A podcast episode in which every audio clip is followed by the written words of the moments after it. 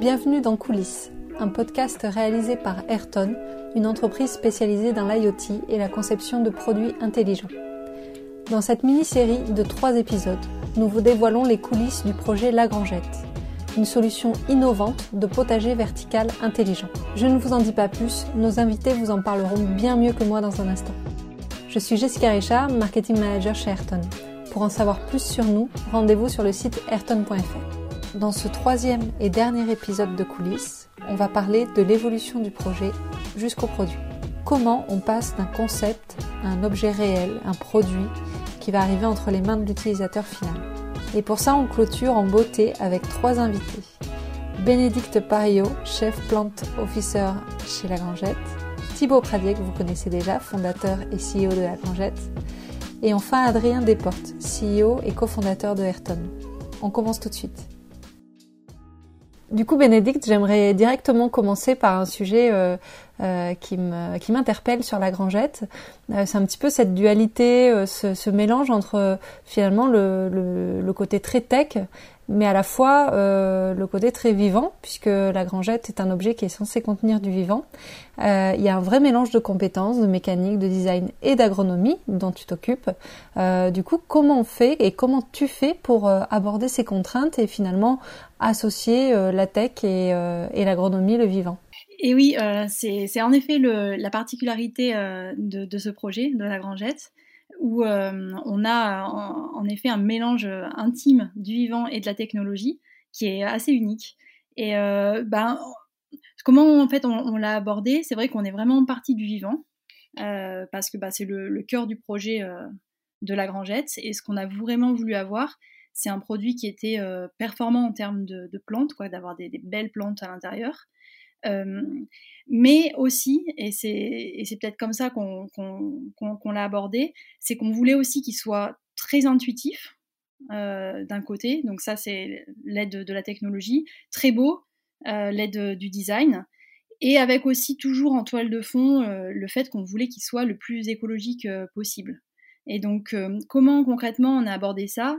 C'est vrai qu'on est parti du vivant, donc c'est quand même finalement moi euh, qui ai un peu donc euh, listé l'ensemble euh, des, des, prérequis pour qu'une plante puisse avoir tout ce dont elle a besoin pour donner le meilleur d'elle-même.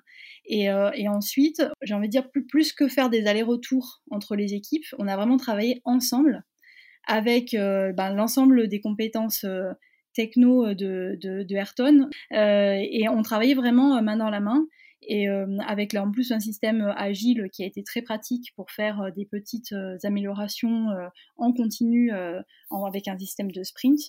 On avait en toile de fond l'ensemble des contraintes ou des, nécessités du, vivant et ensuite les ingénieurs techno, technologie ou design allaient vraiment puiser dans leur, dans leur domaine les solutions pour chaque problématique. Et pas à pas, comme ça, on a pu intégrer l'ensemble des, contraintes ou des facteurs euh, qu'il faut euh, pour que la plante elle puisse vraiment pousser correctement. Euh, pour faire ça au quotidien, ça voulait dire que tu, tu expliquais par exemple qu'une plante elle avait besoin de telle dose de lumière et ça ils arrivaient à, comprendre, à le traduire sur le plan technique combien de, de kilowatts ça pouvait représenter. Alors moi non plus, hein, je ne sais pas le terme exact, mais c'est comme ça que ça se passait au quotidien? Ben, c'est ça, c'est qu'on a, on s'est attaqué en fait à chaque facteur. Donc, euh, euh, c'est vrai que faire pousser une plante, c'est assez facile, mais, mais pour faire pousser vraiment une belle plante, euh, ça, c'est pas forcément gagné. C'est assez subtil. Il y a plein de facteurs qui impactent la croissance. Et donc, moi, on, a pris en fait l'ensemble de ces facteurs. Donc, tu as, cité la lumière. Il y a aussi ben, tout ce qui est l'eau et, la nutrition de la plante. et aussi les, dans l'atmosphère, qu'est-ce qu'elle va avoir. Donc, par exemple, les teneurs en CO2 l'humidité. Euh, donc tout ça, ça doit être contrôlé. Et en fait, on peut le traduire en effet en, valeur, euh, en, seuil, euh, en objectif à atteindre. Et ensuite, ce que vont faire les, ingénieurs de la technologie, c'est qu'ils vont pouvoir aller chercher des capteurs. des capteurs qui, qui, sont adaptés parce qu'ils ils peuvent arriver à supporter des contraintes liées finalement à la présence du vivant, qui va être une forte humidité, la présence d'eau Et, et, ensuite qui vont être aussi robustes dans le temps, mais aussi qu'on va pouvoir contrôler dans le temps pour que l'appareil soit vraiment fiable. Et, et, petit à petit, comme ça, on va prendre l'ensemble des paramètres et assembler toutes ces briques pour pouvoir bah, créer la grangette. Euh, et en effet, c'est à chaque fois un aller-retour parce que euh, ces facteurs, ils peuvent aussi interagir. Donc on se rend compte que, euh, par exemple, la nutrition va être impactée par la température. Finalement, les valeurs des capteurs de nutrition vont être impactées par la température. Donc du coup, voilà, il faut arriver à gérer, à gérer toutes ces interactions, à la fois pour le vivant, mais aussi finalement pour que la technologie elle soit fiable et performante. Oui, en effet, c'est vrai que c'est assez particulier, euh, l'idée même euh, de mettre des plantes dans, dans un meuble. En plus, on est plutôt dans une tendance actuellement du retour en force du bio, du naturel, du potager, euh, de faire soi-même, du côté euh, artisanat. Euh, Est-ce que c'est pas un peu contre nature de, de se dire qu'on va avoir des plantes enfermées? Est-ce que la qualité est la même aussi euh, la qualité des plantes euh, qui, qui évoluent euh, dans un meuble clos comme l'est la grangette? Oui, alors ça c'est vraiment une question qui est très intéressante par rapport au projet et je pense que bah, chacun peut aussi avoir son, son, opinion, son opinion propre. Moi en tant que bah, personne qui vraiment qui, voit un peu tous les aspects, j'ai mon avis qui est quand même assez balancé. au sens où, pour moi, il y a plusieurs aspects. Déjà, la, grangette, une grangette, ça permet d'apporter de la nature euh, dans, euh, dans la maison. Certes, elle est euh, enfermée, cette nature, mais néanmoins, elle est vraiment présente. Et ça aussi, c'est quelque chose qui nous a toujours guidé. C'est le côté beau d'apporter un îlot de verdure à l'intérieur d'une maison.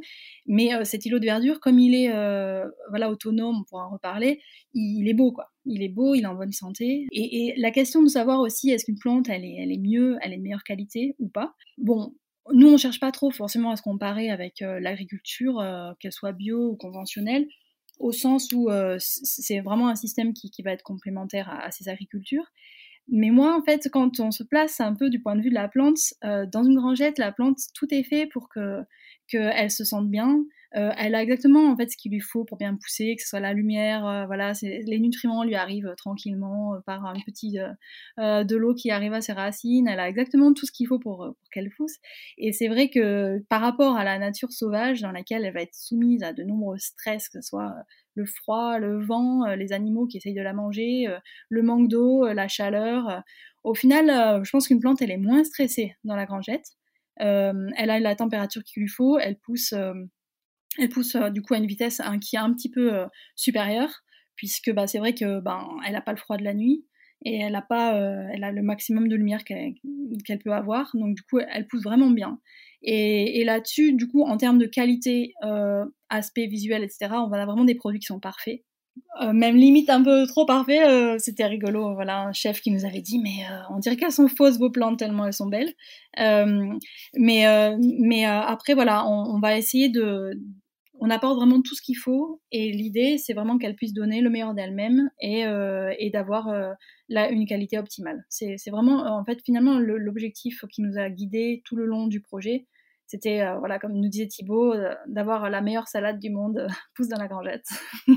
Et justement, du coup, quelles plantes on peut espérer avoir dans la grangette? Alors, je me projette, puisque bientôt on va avoir les, les, prototypes qui vont circuler et, et bientôt les premiers utilisateurs vont pouvoir avoir leur grangette chez eux.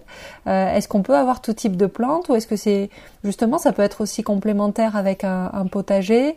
Finalement, comment tu sélectionnes les plantes qui se retrouvent dans, la grangette euh, Est-ce qu'on peut imaginer avoir euh, tout euh, dans la grangette? Tout non, en fait, clairement, clairement pas, au sens où par exemple, voilà, un maïs ou une courgette, c'est des plantes qui sont beaucoup trop grandes pour rentrer dans, la grangette. Donc c'est vrai que la, on va dire que la contrainte majeure d'une grangette, c'est la compacité. On doit avoir des plantes qui sont compactes.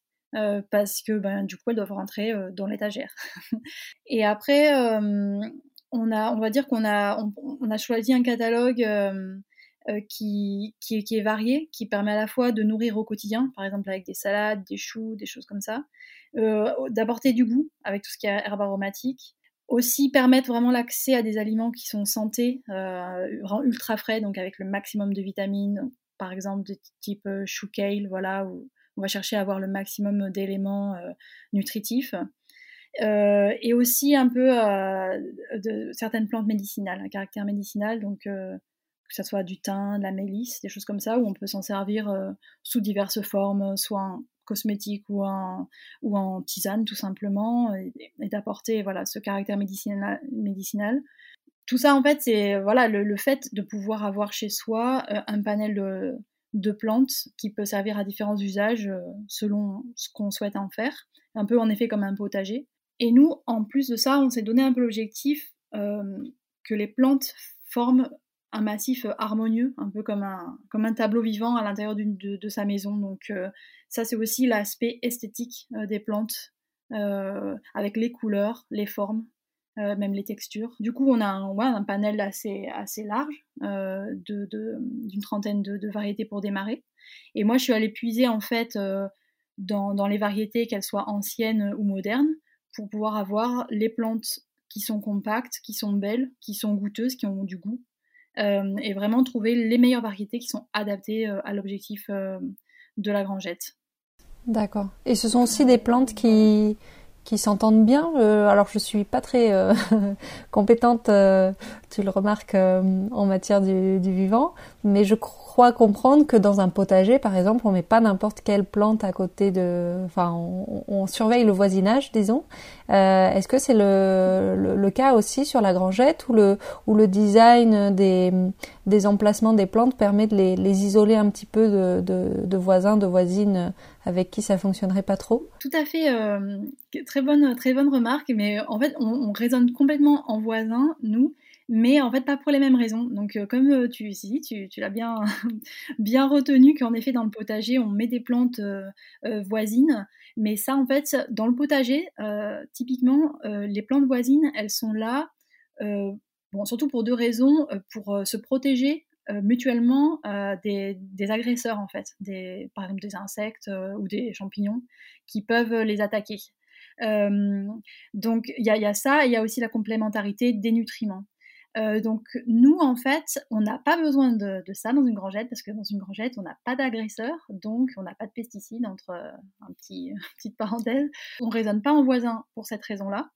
Euh, mais par contre, on raisonne en, voisine pour la beauté du tableau et l'accès à la lumière. C'est-à-dire que si on a une plante qui est très vigoureuse, on va pas lui mettre une petite plante pas assez vigoureuse à côté, parce que sinon elle va se faire prendre sa lumière et du coup, bah, elle va moins bien pousser. D'accord. Je me pose une dernière question. Comment va faire l'utilisateur final euh, pour gérer la grangette en fait? Est-ce que euh, il la connecte et il n'a plus rien à faire? Comment savoir euh, ce qu'il peut consommer et à quel moment? Finalement, si, si, je débute en la matière, comment ce meuble me permet d'être vraiment autonome et, d'avoir une facilité d'utilisation? Oui, bah ça, ça a été euh, vraiment voilà le un grand intérêt de travailler vraiment main dans la main entre la technique et le vivant. C'est comment en fait, en effet, on arrive à faire euh, un meuble qui soit euh, autonome. c'est ça, c'est aussi un, bon challenge. Alors, on va dire, on l'a on abordé de plusieurs manières. Il y a en fait une partie qu'on va appeler l'automatisation. Donc, c'est comment en fait faire que le meuble techniquement il va fonctionner tout seul. Comment réguler les paramètres? Donc là, on, a travaillé ben, d'un point de vue surtout logiciel, mais aussi euh, euh, en lien avec euh, les, capteurs et les actionneurs, pour pouvoir voilà, ajuster en permanence, tout le temps, pour que en fait, les paramètres soient optimaux, tels qu'on les a définis. Donc ça, c'est toute la partie automate qui fait que, euh, que, bah, le meuble, on le branche et euh, ça, il commence à fonctionner tel que euh, on l'a défini. Mais après, il y a la partie, on va dire, autonome. On va dire, il y a toujours bien sûr derrière de, de, la programmation, mais il y a beaucoup d'expérience utilisateur. C'est du comment finalement l'utilisateur va pouvoir l'utiliser de manière intuitive et jusqu'à du début jusqu'à la fin. Donc là, ça a été aussi un travail avec la mécanique. Comment designer ce qu'on a appelé la capsule plante, c'est-à-dire un petit peu à la manière d'une dosette de café Nespresso. L'idée, c'est que l'utilisateur y mette une petite capsule dans laquelle il y a la graine. Dès la mise en place de la capsule, la plante, elle est prise en charge par, par le, meuble. Le meuble sait en fait bah, quelle plante il a où à quel endroit, et ça lui permet de d'adapter les paramètres de culture euh, au, mieux par rapport euh, aux plantes qui sont présentes euh, dans le meuble. Et donc ça, c'est le, on va dire le début, la mise en place. Et après, il y a aussi une, grosse partie de nos travail en, R&D qui a, qui a, suscité d'autres compétences de la part d'Ayrton. ça a été toute la modélisation de la dynamique des plantes à l'intérieur du meuble. Modéliser en fait la croissance de chaque plante. Donc ça, ça a été voilà une compétence spécifique d'Ayrton où on a développé un modèle qui permet de savoir de manière dynamique et en intégrant l'ensemble des paramètres d'une euh, d'une grangette. C'est ça la puissance en fait de la grangette, c'est que on contrôle tout et donc du coup on connaît euh, tout ce qu'on a mis dedans et donc on peut euh, prédire avec précision combien on va avoir de feuilles de basilic à 4 semaines après la plantation. Donc ça nous permet via l'application de délivrer à l'utilisateur une potentialité précise de ben, ce qu'il peut avoir à tel moment. Toute cette, euh, tout ce travail en, recherche et développement et en intelligence euh, qui a été fait au préalable, associé du coup aussi euh, à la mécanique pour bien accueillir, intégrer, organiser les plantes, plus tout ce système de, de, capteurs qui permet de vérifier la, la croissance, qui est du coup embarqué, si je comprends bien, dans dans l'application qui permet à l'utilisateur en, quelques clics sur son smartphone euh, bah, de voir euh, si ses plantes vont bien, si elles ont bien grandi et lesquelles sont, sont prêtes à, à consommer, c'est ça? Bah c'est ça, ouais, t'as bien résumé l'ensemble des, des, compétences. Et en effet quand on liste euh, tout ça, on voit que c'est tout imbriqué et que et que l'idée c'est que ça soit hyper simple en effet sur la sur euh, l'application finale, mais on se rend compte que derrière euh, c'est en fait hyper hyper complexe. Et nous c'est un travail qu'on a fait jusqu'à présent pour pouvoir jeter les bases en fait du système intelligent, mais en vérité il va il va sans arrêt s'enrichir et euh, continuer de, s'améliorer puisque euh, au fur et à mesure des données que nous on va prendre en R&D, euh, on va pouvoir affiner toutes les hypothèses de, prédiction et, permettre en fait qu'on soit de plus en plus précis, de plus en plus fiable. Oui, parce que de toute façon, ça, ne s'arrête pas là. C'est-à-dire qu'une fois que la grangette est sur le marché, j'imagine qu'il y a tout un, système de maintenance et d'amélioration continue qui va se faire euh, en arrière, en arrière-plan, c'est ça? C'est ça, bah on a toujours, euh, en, effet, euh, on sera toujours à l'écoute des, retours de, ce qu'on peut, avoir. Et nous, en parallèle, on a toujours notre laboratoire de R&D qui fonctionne avec de l'analyse d'image, des caméras qui permettent de vraiment de connaître précisément en fait la pousse des plantes. on connaît l'état de l'environnement de la plante dans toutes les grangettes qui seront même euh, chez les clients. Donc ça après, euh, c'est des données qui sont uniquement des données de, fonctionnement du meuble. Hein. C'est pas bien sûr pas des données de, euh, de, chez les gens. C'est à l'intérieur, ce qui se passe à l'intérieur du meuble en termes de température, de lumière. On connaît tout. Et donc, du coup, on peut très bien prédire finalement ce qui va se passer. Et, nous, en effet, on continue, bah, on va sans arrêt vouloir euh, apporter euh, des nouvelles variétés. Euh, on va pouvoir aussi orienter un peu l'utilisateur en disant cette nouvelle plante là, voilà, vous voulez mettre du thym, ah ben, nous on vous conseille de la mettre à tel emplacement. On lui dit ok, le système il sait qui c'est qu'il y a comme voisine. Et donc, en fonction de ce qu'il veut mettre, ok, ben, mettez-la ici, et en fait, c'est là où elle va le mieux pousser. Plutôt incroyable de, s'imaginer ça. Ouais, ouais, c'est assez, c'est assez en effet, euh, franchement, c'est quand même une, une petite révolution dans le potager. Et ouais, je reviens un peu aussi à ce que tu disais, c'est quel est le parallèle ou la différence avec un potager. Euh, moi, je dis non, c'est complètement complémentaire. Personnellement, par exemple, moi, j'ai un potager, j'adore faire du potager, les mains dans la terre, etc. J'adore. Mais en fait, une grangette, ça apporte complètement autre chose.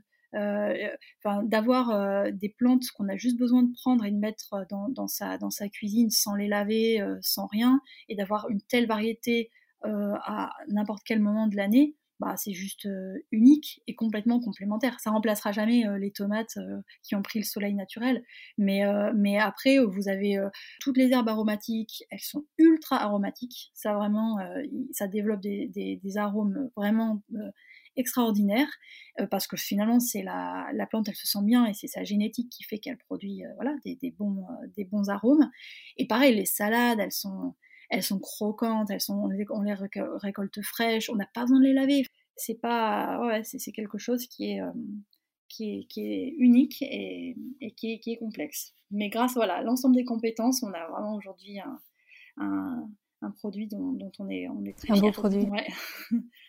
et on rejoint tout de suite Thibaut Pradier. Ça y est, on, est déjà à la fin. En tout cas, la phase de développement euh, des MVP touche à sa fin. Euh, c'est passé plutôt vite, j'ai l'impression. Et hum, du coup, Thibaut, bah, j'ai envie de commencer directement et te demander en trois mots euh, quel est ton bilan de cette période? Il y a l'excitation. Hier, j'ai découvert justement le, squelette, le premier squelette de, la Grangette. Donc, c'est quand même euh, pour moi un moment important. C'est après deux ans et demi de travail, euh, c'est la première fois qu'on voit réellement, en, dehors des mock-ups qu'on avait fait, le, produit. donc, c'est quand même un petit peu émotionnel, il hein, faut le dire. Et troisièmement, ouais, l'impatience, quoi, d'en découdre sur le terrain maintenant avec ce, ce, beau euh, MLP qui, qui, va, qui arrive. Oui, justement, euh, c'est ce dont je voulais te parler. Euh, l'aventure s'arrête pas là, bien au contraire. Et en parallèle de, de, la fin du développement et de tout ce qui reste à faire techniquement sur la Grangette, bah, la Grangette va enfin vraiment se faire connaître tu peux nous en parler, nous parler du programme euh, estival? Alors en fait, on, attaque effectivement d'ici deux semaines, le 9 juillet exactement, euh, notre première exposition qui va être précédée le 6 juillet par un, shooting photo, vidéo, parce qu'aujourd'hui, ben, forcément, on veut plus servir des, visuels 3D qui étaient sympas, mais bon voilà, ça, ça reste du 3D, du virtuel. Donc là, on attaque un shooting photo qui va nous servir en fait à refaire notre troisième version du site internet, nos outils de communication donc. Et donc, euh, trois semaines à l'aéroport de Nice, en fait, au terminal d'affaires l'aéroport de Nice, qui est le deuxième plus grand d'Europe, où on va exposer et, finalement faire notre dernier test utilisateur et le, réel euh, auprès de la clientèle finalement qu'on va rencontrer avec la vraie Grangette pour la première fois. Voilà, donc on se donne finalement encore trois semaines avant de finaliser complètement notre positionnement prix. Euh, euh, on se dit, donc finalement, euh, n'y allons pas à la fleur au fusil en disant voilà, bonjour, voici le tarif, mais utilisons encore pour une dernière fois ces, trois semaines-là pour avoir le ressenti client. Je dirais c'est le test final. Le, verdict approche, hein, on peut dire le verdict approche, euh, et je pense que c'est encore dans cette méthode, je dirais, d'agilité, de lean qu'on utilise depuis maintenant mm, trois ans. Utilisons encore cette petite fenêtre qu'on a d'un mois euh, avant la validation, parce qu'on a ensuite notre lancement officiel, en fait, des précommandes va être fait début septembre euh, sur Paris et avec la presse, etc. Donc là, il n'y aura, aura, plus de retour en arrière, hein, forcément. On va annoncer au public notre sortie, notre venue avec une tarification fixe, etc. Donc, donc là, voilà, c'est la dernière ligne droite. Oui, effectivement. Et, du coup, là, comment tu gères ce calendrier? Est-ce que tu as des priorités euh, sur cette période à venir? Puisque bah, il y a beaucoup de, beaucoup de sujets, beaucoup de choses à valider, comme tu le dis, et à produire aussi euh, sur le plan communication et commercial. Comment tu t'organises? Donc là, c'est euh, effectivement, je veux dire, on a juillet, euh, dernier test euh, utilisateur, produit, positionnement, prix. On va bien sûr continuer ensemble d'affiner la technologie, le produit, ça c'est sans cesse. mais en parallèle, il y a toute la partie communication, market, qui aussi est faite avec notre partenaire, donc sur des shortcuts qui nous crée le lancement en fait tout suivi PR Events, aussi avec Pininfarina qui suit euh, cette partie-là, euh, sur laquelle aussi on développe un outil de réalité augmentée pour pouvoir faire projeter en fait auprès de clients la grangette dans leur espace de, de vie ou de vente.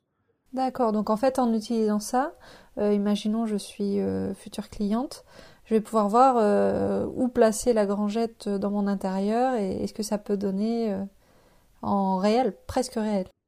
Exactement. Et, euh, quelque part, les, futurs clients de la grangette auront en fait dans leur interface, dans leur application de la grangette, cette réalité augmentée aussi accessible.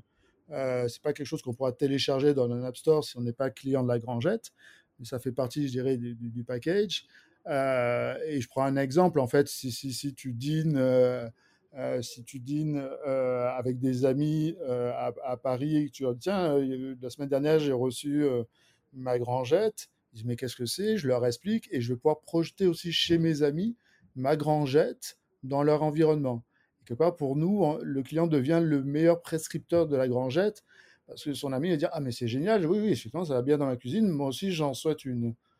Donc, c'est plus qu'un outil, c'est pas un gadget, c'est aussi finalement un, outil de vente au service finalement de, nos clients qui seront nos meilleurs vendeurs. Et dans cette même idée, pour que le produit se fasse connaître, donc pour euh, accentuer, euh, encourager sa commercialisation, tu mises aussi sur des partenariats, des événements, du réseau en quelque sorte. Euh, tu m'avais notamment parlé de concours d'innovation, d'entrepreneuriat. tu peux nous en parler un peu plus? Oui, là, en fait, on a trouvé un, biais en fait un peu différent parce que c'est comme tout, c'est du réseau qu'il faut créer. je prends l'exemple, en fait, il y a, moins d'un mois, on a été qualifié pour la finale d'un concours de pitch euh, qui a eu lieu sur Monaco, qui était un concours de pitch euh, fait pour tous les produits liés au luxe et à l'environnement. Ça, correspondait bien sûr à la Grangette. Euh, donc ça nous a permis, gérer ce concours, de rencontrer des personnes qui nous ouvrent aujourd'hui des portes. Je prends un exemple sur un showroom à Monaco.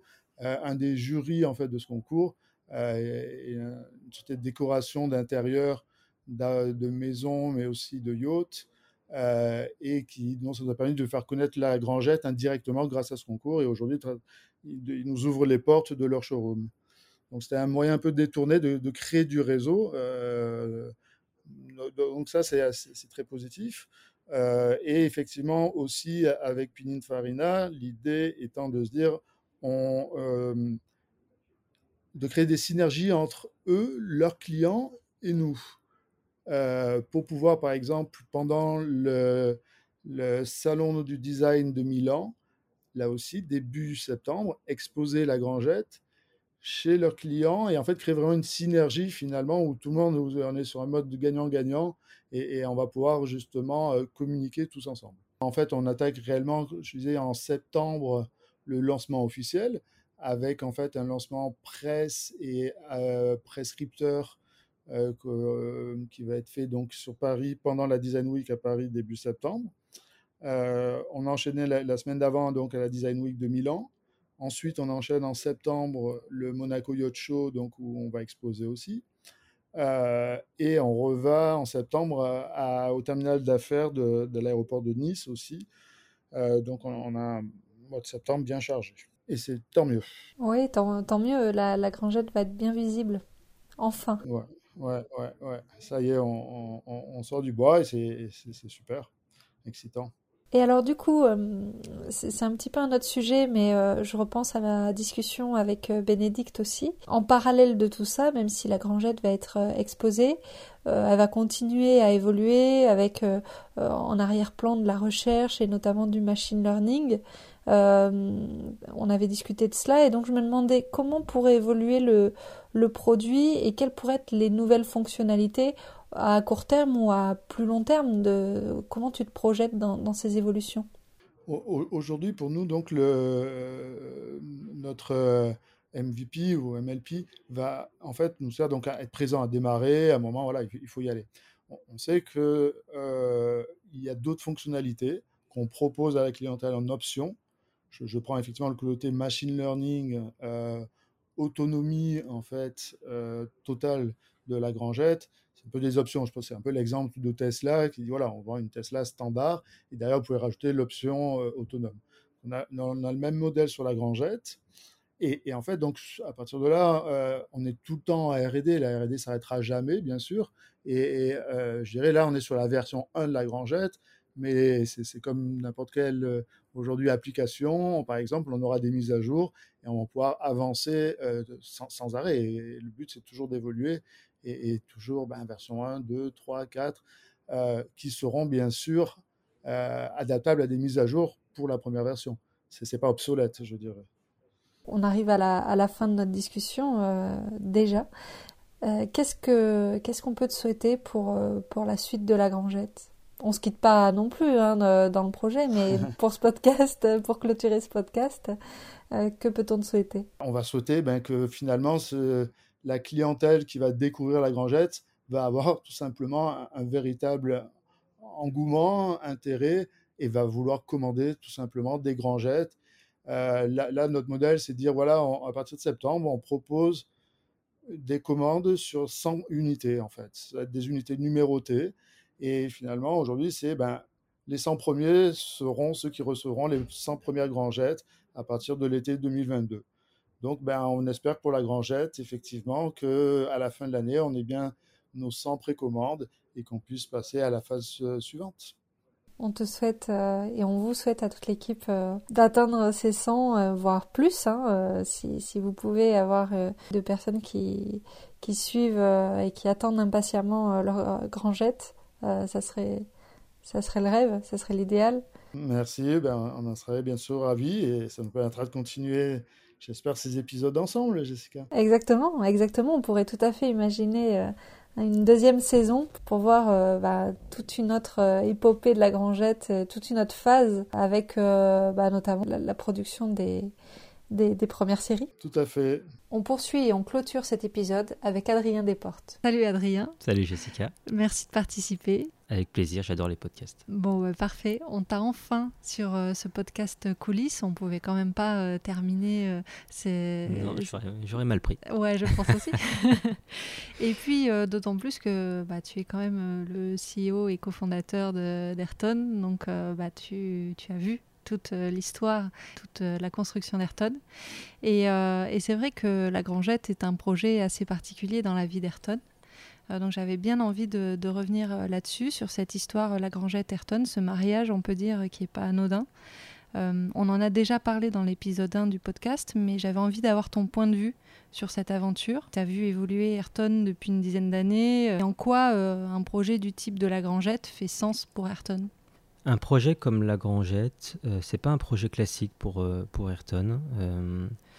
Ayrton, son rôle, pourquoi Ayrton existe, c'est pour concevoir des produits intelligents et la plupart du temps connectés. Ça, c'est notre, c'est notre taf de tous les jours parce que les entreprises, que ce soit des startups ou des grands groupes, ne peuvent plus concevoir entièrement leurs produits en interne parce que ça fait appel à beaucoup trop d'ingénierie. Euh, tu l'as déjà dit euh, dans le podcast, on a des ingénieurs mécaniques, des ingénieurs logiciels. il y a toute une tripotée d'ingénieurs. Et ces ingénieurs-là, tu ne peux plus les avoir pratiquement en interne. Donc ça, c'est de manière classique. Mais un projet comme le projet de Thibault euh, n'est pas du tout un projet classique chez, chez, Ayrton. Et je me souviens même la première fois qu'il m'a appelé. Je ne me souviens pas du tout de tous les premiers appels avec les clients, mais alors celui-là, je m'en rappelle. Il m'a appelé sur mon portable directement. Et euh, il était un peu bizarre, assez secret, mais pas secret dans le sens je ne veux pas parler de mon projet, comme ça arrive souvent chez les start ce qui est une mauvaise chose, on le sait mais plus je, veux t'en parler en vrai. Je veux te voir les yeux dans les yeux pour te le dire. Et je dois avouer que je l'ai un peu pris quand même pour un fou la première fois que je l'ai entendu, en me disant qui c'est ce mec qui veut absolument me parler de son projet les yeux dans les yeux? Ça, ça n'arrive jamais. En souvent, c'est un secret, j'ai des brevets, je t'en parle ou je t'en parle pas. Mais là, c'était plutôt non, non, on, va se voir et je vais t'en parler. Presque un peu directif. Euh, et donc, j'étais presque, presque craintif la première fois que je l'ai vu en me disant qui c'est ce, nouveau start-upper euh, de, 40 ans qui, euh, qui débarque avec, avec son projet alors qu'il est dans un grand groupe. Ça, c'est la vérité. Hein. Et au final, la première fois que je l'ai vu, je me suis dit, il a eu raison de ne pas m'en parler au téléphone et de, venir m'en parler en vrai. Et tout de suite, on s'est presque mis à brainstormer sur ce que ça pouvait être, ce qui était très différent d'aujourd'hui. et on s'est bien entendu. Et je me suis rendu compte que s'il y avait bien une boîte qui pouvait l'accompagner, c'était Ayrton. Pas par prétention de, nos équipes euh, d'ingénierie, mais parce que c'était hyper flou. Et nous, on est, je pense que c'est ce qui caractérise Ayrton euh, principalement, c'est qu'on est hyper à l'aise quand c'est flou. C'est pas du tout grave pour nous. Euh, on ne sait pas ce qu'on va faire, on ne sait pas trop, il y a une idée. Et tout de suite, soit on accroche, ou on n'accroche pas. Et on s'est senti à l'aise avec le, projet, alors que je pense que beaucoup de boîtes auraient été effrayées par l'étendue des possibilités du projet, le flou qui l'entourait. Euh, je pense que principalement c'était ça. Et je pense qu'aussi Thibaut a ressenti ça, il me semble, quand il nous a rencontrés. C'est vrai que je, rebondis sur ce côté flou. On en a pas mal parlé euh, dans, les épisodes précédents, mais c'est vrai que c'est quelque chose d'assez particulier. J'aimerais revenir dessus. Euh, on a un mode d'engagement assez particulier chez Ayrton et bon, inspiré des méthodes agiles. Et, et c'est vrai que j'ai l'impression que ça, ça match d'autant plus sur des projets innovants euh, comme l'est la Grangette, d'avoir ce, mode d'engagement. Ça permet euh, finalement d'encadrer, de sécuriser peut-être cette zone de flou. Je ne sais pas comment l'exprimer. Oui, oui. notre métier d'ingénieuriste, euh, c'est pas très beau, mais c'est comme ça qu'on appelle. tout est dans l'engagement. Donc évidemment, il faut avoir les meilleurs ingénieurs possibles. C'est tout bête, mais évidemment, c'est un autre job. Mais derrière, comment on s'engage avec le client? On a même fait des, les, jeux, tous les deux, Jessica, pour ça. Euh, un projet comme celui de la Grangette, il n'y a aucun autre engagement possible que euh, des engagements agiles. Euh, c'est presque la définition d'un projet agile, la Grangette. Il y a une vision, il y a un budget, mais au milieu, bah, il va falloir voir ce qu'on arrive à faire. Ça fait partie des rares projets chez Ayrton. Tous les projets sont innovants, bien sûr, mais il y a vraiment des projets qui n'existaient pas avant. Celui-là, c'est le cas. Il n'existe pas avant la Grangette de projets comme la Grangette comme il n'existait pas euh, d'airbag euh, pour motards, euh, comme on, l'a fait, comme il n'existait pas tout un tas de choses. C'est quand même assez rare ce genre de projet qui ouvre un nouveau marché. C'est une difficulté, c'est qu'on n'a aucun référentiel. On ne peut pas faire de rétro-engineering, on ne peut pas démonter des produits, on ne peut pas s'inspirer d'un produit. C'est très compliqué. Du coup, c'est la vraie page blanche. C'est très excitant, mais ça peut être très contraignant si on n'a pas les bons niveaux d'engagement. Et là, avec euh, Thibaut, le, mode d'engagement était relativement clair. Il avait un budget, euh, il n'y avait pas un euro de plus. Donc il fallait arriver à l'étape d'après avec ce budget, ce qui est encore le cas aujourd'hui à chaque étape. Hein. Ça nous met dans un mode de, hum, je dirais un peu, un peu intelligent, euh, un peu malin. plutôt que d'être dans un mode un peu d'exécution d'ingénieuriste, bon bah il y a, y a, des cartes électroniques à développer, il y a des logiciels à faire. Il faut être malin à, tout, à, tous les, à toutes les étapes du, projet. Euh, et, ça, je pense que ça nous caractérise bien, d'essayer de prendre des raccourcis, euh, d'être malin pour arriver à l'étape d'après, quelle qu'elle soit. Hein. Oui, c'est vrai. Et justement, en parlant d'étape d'après, donc là, on s'arrête, disons, avec cette euh, période des prototypes. Euh, qui vont être utilisés dès cet été, mais le projet s'arrête pas là pour autant. Il y a toute la phase de commercialisation euh, que va entamer euh, Thibaut grâce au prototype, mais il y a aussi côté, disons, développement, des phases plus poussées. Tu peux nous en parler? Est-ce qu'on va être de la partie déjà avec Ayrton? J'espère. En, fait, la, question ne revient pas que, que... Évidemment, Thibaut aura le choix de continuer ou pas avec nous. Euh, j'espère qu'il fera ce choix-là, mais ça dépend pas que de lui maintenant, ça dépend de nous tous, et c'est ça qui est intéressant. Si on a bien travaillé, les démonstrateurs vont permettre euh, de prendre des commandes. Il euh, faut espérer que le marché soit là, donc ça, ça dépend pas d'Ayrton, ça dépend quelque part de la vision de, de, Thibaut. Mais ce qui dépend d'Ayrton, c'est que les prototypes, les démonstrateurs soient, à la hauteur de, de ce qu'on souhaite faire, et, je pense qu'ils le seront. Et, et, derrière, évidemment, il restera tout un tout un tas d'autres euh, étapes hyper importantes. Un démonstrateur, un produit, euh, il n'est pas terminé. On va apprendre de, ce démonstrateur. En plus, il va nous servir à acquérir des clients, mais il va aussi nous servir à, le voir fonctionner en vrai. Euh, là, il y en aura un dans un aéroport, un dans un hôtel. Et le fait de, voir son produit avec des vrais clients, avec des vrais usages, ça nous, apprend énormément. Et c'est ce que nous disent les méthodes agiles. Il faut livrer souvent pour se rendre compte de la, de la réalité des choses et corriger. Donc on va forcément modifier euh, le meuble euh, en fonction de ça, on va le rendre plus robuste, plus industriel, on va hum, euh, terminer les accords du schéma industriel global pour fabriquer le meuble. Il n'y a pas une seule usine qui fabrique un, produit comme ça, il y a plein de sous-traitants. Et donc il va falloir les faire fonctionner, les mettre un peu en, musique pour que ce meuble-là se fabrique et qu'on puisse en fabriquer quelques centaines, voire quelques milliers d'unités par an. Il faudra le certifier, faire en sorte que même soit pas un danger pour, euh, pour les gens qui l'utilisent, bien sûr. Euh, il faudra trouver son packaging, mais des choses beaucoup plus terre à terre.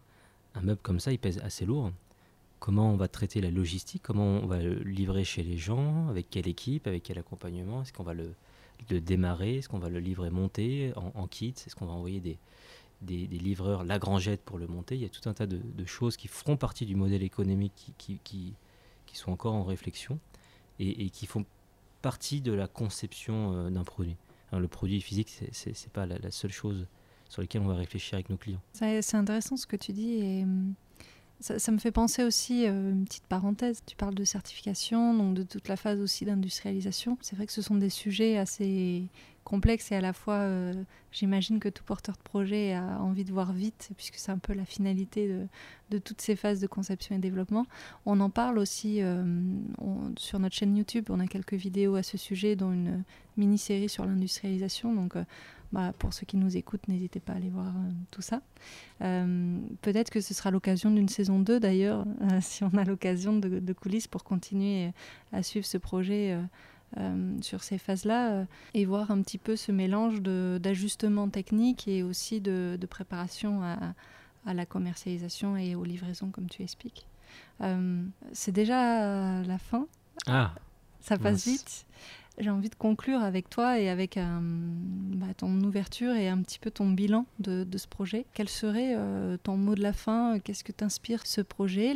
Euh, Ça peut être aussi ton bilan sur les, moments forts, positifs et les moments un peu plus difficiles de ce projet. Comment toi tu, l'as vécu et, et, quelle est un petit peu ton ouverture pour la suite du projet? J'ai l'impression, j'ai tellement l'impression que c'est le début de ce projet-là que c'est hyper difficile pour moi d'en de, d'en tirer quelques conclusions. Euh, j'ai l'impression qu'on a fait 1% euh, du chemin qu'on va faire avec la Grangette. Ce que j'aime bien particulièrement dans ce projet, et euh, quelque chose que j'aimerais voir grandir chez Ayrton, c'est de mêler la science avec l'ingénierie. on a souvent tendance à penser que les ingénieurs sont des grands scientifiques, ce n'est pas vraiment le cas. ce sont surtout des ingénieurs, donc des grands techniciens. évidemment, ils maîtrisent une, certaine partie de la science, mais ce pas des grands scientifiques. et là, avec un, un produit technologique qui, qui mêle la science du vivant, euh, on a un retour à, moi ce que j'aime qui est, qui est la science et, la technologie, euh, la vraie RD. Et, ça, c'est ce que m'inspire le projet Lagrangette, où on a fait du, machine learning pour prédire de la croissance de feuilles, aussi bien que euh, des tests d'irrigation pour savoir quelle plante allait mieux vivre dans un meuble comme ça. Et ça, ça me plaît beaucoup, que que la, que la technologie soit, soit au service du vivant. Et je me rappelle avoir vu ces premiers projets de, de fermes urbaines un peu, un peu futuristes dans des grandes tours en plein centre des villes. Euh, je trouvais ça beau. Et, de créer cette mini, cette mini tour à domicile, ça, me, plaît, euh, ça me plaît beaucoup. Euh, aussi bien que des, des, produits qui aident à des enfants qu'on a pu faire chez nous, des enfants malades, à chaque fois, ça me touche plus que d'autres projets qui sont purs technologiques, parce qu'il y a un lien avec le vivant, avec l'humain, et là, les plantes. Donc j'ai vraiment hâte de, voir ce, produit euh, vivre aussi lui-même, et, même de l'installer euh, dans ma cuisine. J'ai réservé une petite place dans ma cuisine pour la grangette. Et, euh, voilà, mais, j'ai tellement l'impression que c'est le début que, tu vois, de presque tirer une conclusion me fait bizarre. Hmm. Tu vois ce que je veux dire? Oui. Euh, j'ai l'impression que c'est le début euh, de, tout, et, alors que ça fait quand même un certain nombre de temps qu'on bosse dessus. Et, voilà, j'espère que ça répond un peu à ta question. Ouais, tout à fait, je comprends. C'est juste, ça devient, après cette phase de développement, ça devient plus concret, puisqu'on a des vrais meubles avec des vraies plantes dedans qui, qui, grandissent. Euh, mais c'est vrai que c'est encore que le début, et ben, on a hâte, je pense, de voir la suite. De toute façon, vous avez entendu le message, hein, si vous êtes porteur de projet euh, avec un sens euh, pour le vivant ou l'humain, euh, venez nous voir. Vous savez que on, y mettra pas mal de cœur aussi. Cet épisode et cette première saison de coulisses est maintenant terminé. Un grand merci à Bénédicte, Thibaut, Benny, Adrien pour ces discussions. J'espère que ce format vous a plu. Si c'est le cas, partagez-le avec votre entourage. Pour une prochaine saison, nous serions curieux de savoir ce qui vous intéresserait de découvrir. Vous pouvez m'envoyer vos suggestions par email à contact.ayrton.fr. En attendant, retrouvez-nous sur ayrton.fr. Vous pourrez découvrir d'autres projets inspirants, ainsi que les accès à nos divers articles, vidéos, livres blancs et webinaires. Nous sommes également présents sur YouTube. Bonne journée et à très vite